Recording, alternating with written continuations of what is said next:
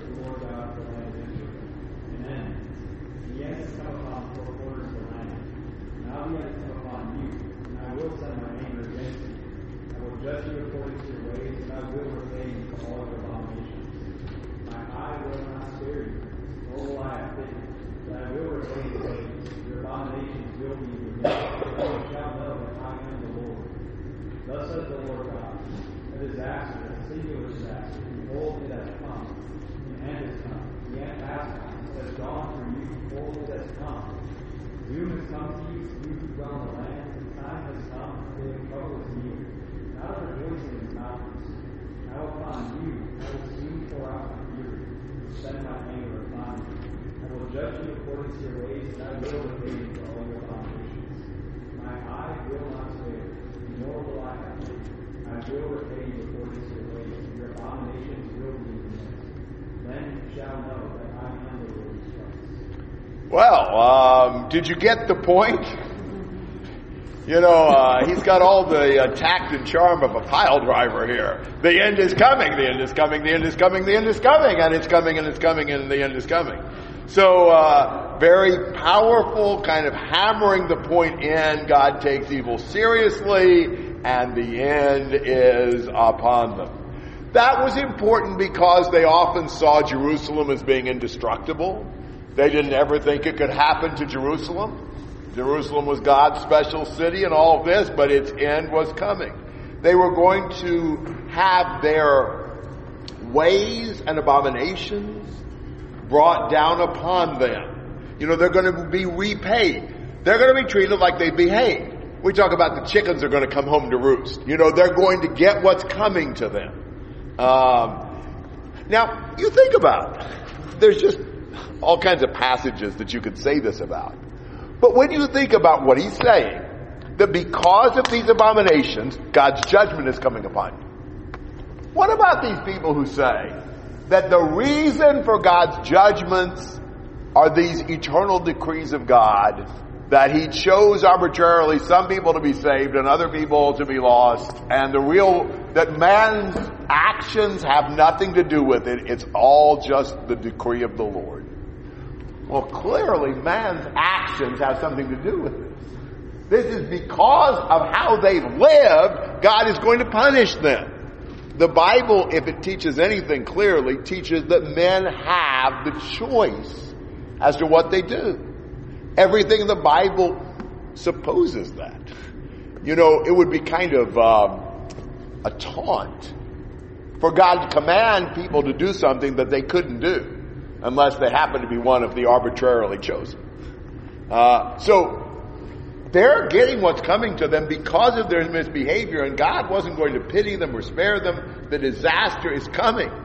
You know, it almost sounds like, uh, you know, Paul Revere or something breathlessly coming into town. The, the, the British are coming, the British are coming, you know, and just, uh, you know, barely getting it out and moving on. You know, that's kind of the, you almost get the breathless idea. This is a, a powerful passage that even in how it's structured almost communicates the message. God's going to pour out His wrath. You know, think of, uh, like some, uh, boiling cauldron of scalding whatever that's, that's being just poured out upon them. It's going to burn them. It's going to, to punish and destroy them. My eye will show no pity. I will not spare. I'm repaying you.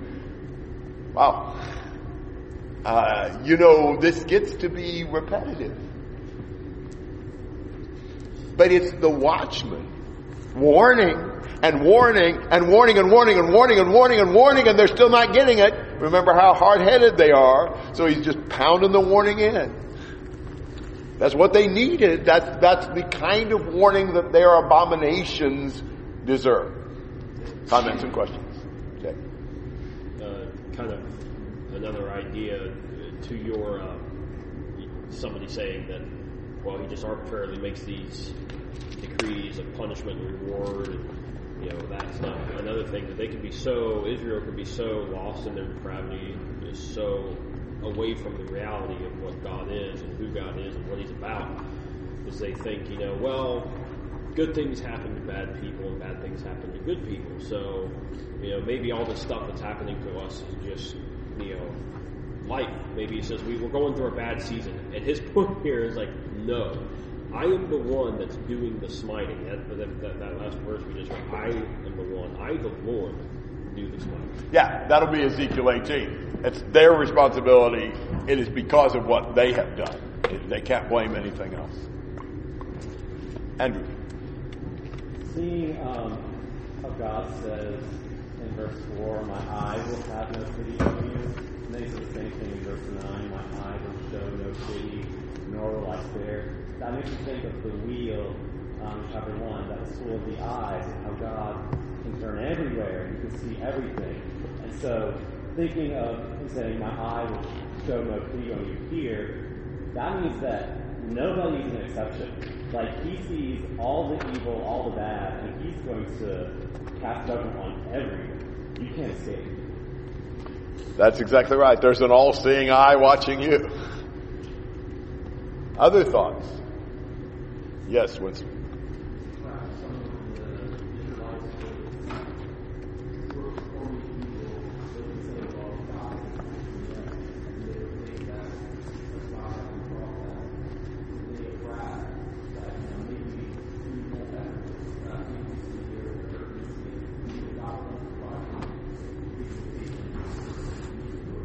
forecast of chapter 12. Yes, they did say that. Because he hasn't done it yet, they thought he wouldn't do it. And that was, that was false. Okay. Alright, uh, how about uh, 10 to 18? Fourth day, Lord is come. She must go out. Blossomed, like budded. Violence has risen up to a wickedness. None of them shall avenge, none of their multitude, them. Nor shall be wailing for them. Time is come, day draws near. Let not the fire rejoice, nor the seller mourn. Wrath is on the whole multitude. The seller shall not return to what has been sold, though he may still be alive, for the vision concerns the whole multitude, and shall not turn back. Nor will strike himself who lives in iniquity. They have blown the trumpet, made everyone ready. Goes to battle. My wrath is on all their multitude. The sword is outside, pestilence and famine within. Whoever is in the field will die by the sword. Whoever is in the city, famine and pestilence will devour them. Those who survive will escape and be on the mountains, like those of the valleys. All the morning, each for his. Every hand will be feeble, and every knee will be as weak as water. They also be girded with sackcloth. Horror will cover them. Shame will be on every face, baldness on their heads. So, the day, the day is coming, the day has come, and, and you see that their wickedness is just blossomed into judgment and punishment, and there's no escape, there's no one that will escape. He says in 12, let the buy, not the buyer rejoice nor the seller mourn. You know, you won't worry about whether you got a good deal or a bad deal on that day. It won't matter. You know, God's wrath is the great equalizer. You know, you're going to lose it all anyway. I don't care if you're the buyer or the seller or what kind of deal you got or you gave. It doesn't matter. They've blown the trumpet. The battle's upon them. The wrath is there. The sword's outside. The plague and famine are inside. It's just terrible. You know, and it's just, uh, terrifying. It's, it's panic city. There's no way to escape. They go from the frying pan into the fire. You escape one thing right into the arms of the next. You stay in the famine and plague consume you. You flee and you meet the sword. Which way is better? There's no way to resist. He says all hands will hang limp. It's like, it's like just paralysis. You know, have you ever been so terrified that you couldn't move? You know, it's just, I, that, I, I don't think that I have felt that. Maybe come closer time or two. But, but it, it can happen to where you just, you just almost freeze. And he says, uh, you know, all knees be, will become water. Think the loss of bladder control because of the panic. And you just, just, this is, this is God's judgments. This is the horror of what's going to happen to them. And, and, and so, you know, this is uh, repetitive, and it's uh, repulsive, but it's the truth. It's the watchman warning. You know, people don't like you know hear a lot of you know judgment and punishment and condemnation of sin. And you know it's kind of like the guy saying you know i do i get a lot of uh, negative in my life. I go to church to feel good.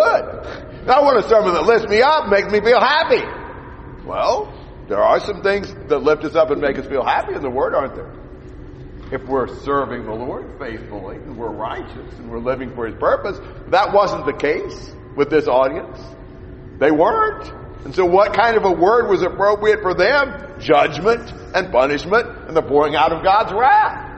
You know, that the, what, what, what message is appropriate depends on how our behavior is. And so, you know, God doesn't hesitate to keep saying the same thing through Ezekiel over and over and over again. Thoughts and comments? Austin. We see Ezekiel have a similar response when he encounters the presence of the Lord, that he falls down, but there's the Spirit to lift him back up because of his righteousness. That you know he has that helper there for him. We have that same comforter for us who are living rightly for God. to lift us up. Yeah, amen. Just with that whole point, uh, I've, I've heard the word polarizing usually more often than not be used to describe something negatively. Like it's a, it's a has a bad connotation. The word polarizing, and uh, I've used it, or I've, I've heard it be used in ways to describe how somebody preached God's words. It's, while it's very polarizing, it's very dividing, it's very divisive.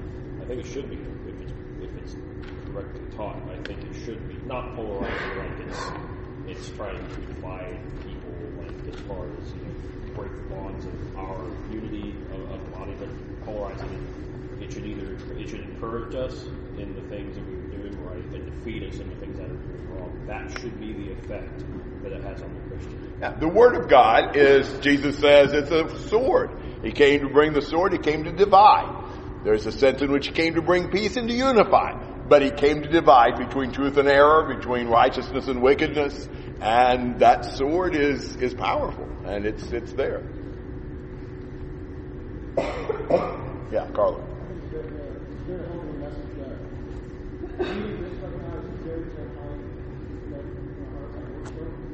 Because right now on this chapter, it's not even the full wrath. We realize that we are living in a part where Yeah, yeah, this is, this is better than it will be. Yeah, that's a terrifying thing, Brian. building on that, we look at what he describes as what's to come in the Lamentations. And Jeremiah is almost like looking at the verse account of what he sees. When you look at, we, we, there's no hope that will come, right? That the God's no hope that has, has gone, obviously, for after the source of weakness, all of these acts. Yeah, it is. A very horrible picture. Anything else? Okay, how about uh, 19 to 27? It will the streets, the gold will be a thief. The silver and the gold will not be able to deliver in the day of the wrath of the Lord. It will not satisfy the Lord their souls, nor will nor fill their stomachs, because it will become like their stumbling block of iniquity. As for the beauty of his ornament, uh, he is he set it in majesty, but they made it but they made fun of the images of their abominations their detestable things, therefore I have made like, like a few to them. I will give the ass to the hands of strangers, and to the wicked of the earth ask for it, and they shall defile it. I will turn my face from them, and will defile my secret place. The robbers shall enter and defile it. Make a change for the land is filled with crimes and blood, and the city is full of violence. Therefore I will give, I will bring the worst of the Gentiles, and they, shall- they will possess their houses. I will cause the of the strong to cease, and their holy places shall be defiled. Destruction comes, they will seek peace, but there shall be none. Disaster will come, disaster will come upon disaster, and rumor upon rumor. Then they will seek a vision from the prophet, but the law will perish from the priests, and the counsel from the elders. The king will mourn, and the, the prince will be clothed with desolation. I will do to them according to their to and according to what they deserve, I will judge them. They shall know that I am the Lord. Okay. So they'll fling their silver and gold into their streets. They, they, they don't want them. The silver and gold don't help in the judgment that God's bringing upon them. You know, it, they, it can't deliver them. They can't fill their stomachs with their silver and gold. You think about it. What good are silver and gold if you're hungry and there's no food to buy? And, and, and what limitations financial resources have. Uh, this is, you've heard this before, but think about this. You know, money can buy medicine but not health. It can buy books but not understanding. It can buy associates but not friends. Position but not character. Attention but not love. A church building but not devotion. You know, and what they've been using their money for apparently was to make the idols. So they might as well just throw the money out along with the rest of the rubbish. They misused what God had given them. God was going to give them over into the hands of foreigners as plunder, as spoil.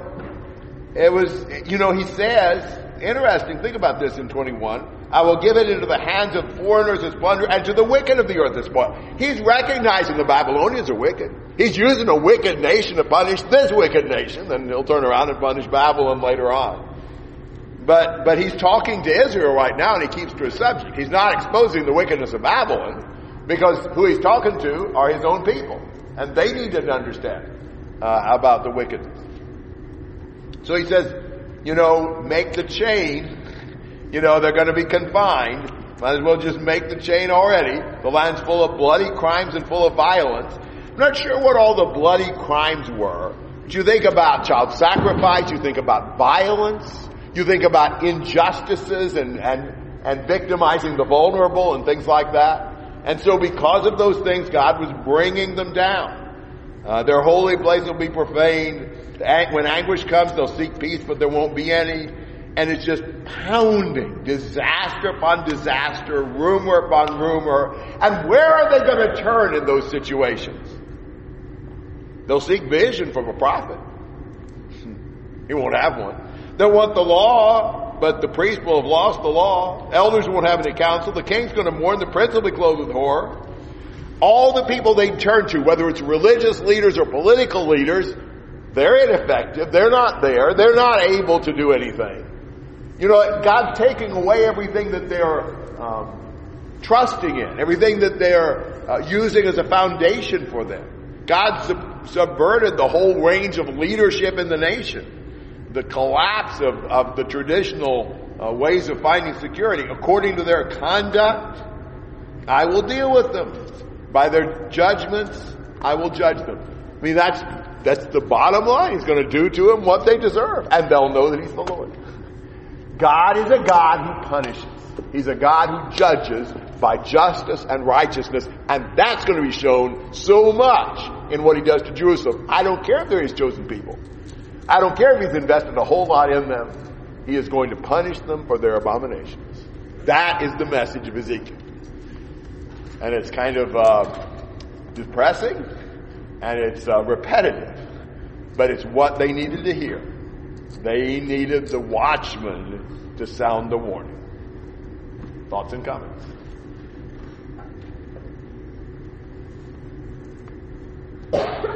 right.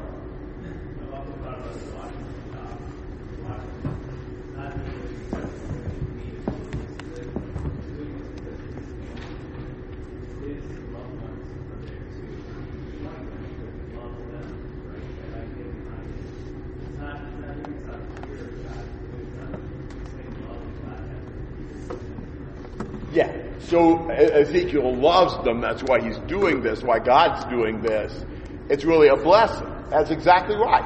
You think about the reality of the judgment that's coming. The most merciful thing that Ezekiel can do is preach the message, is make the warning. The reality is God's going to judge.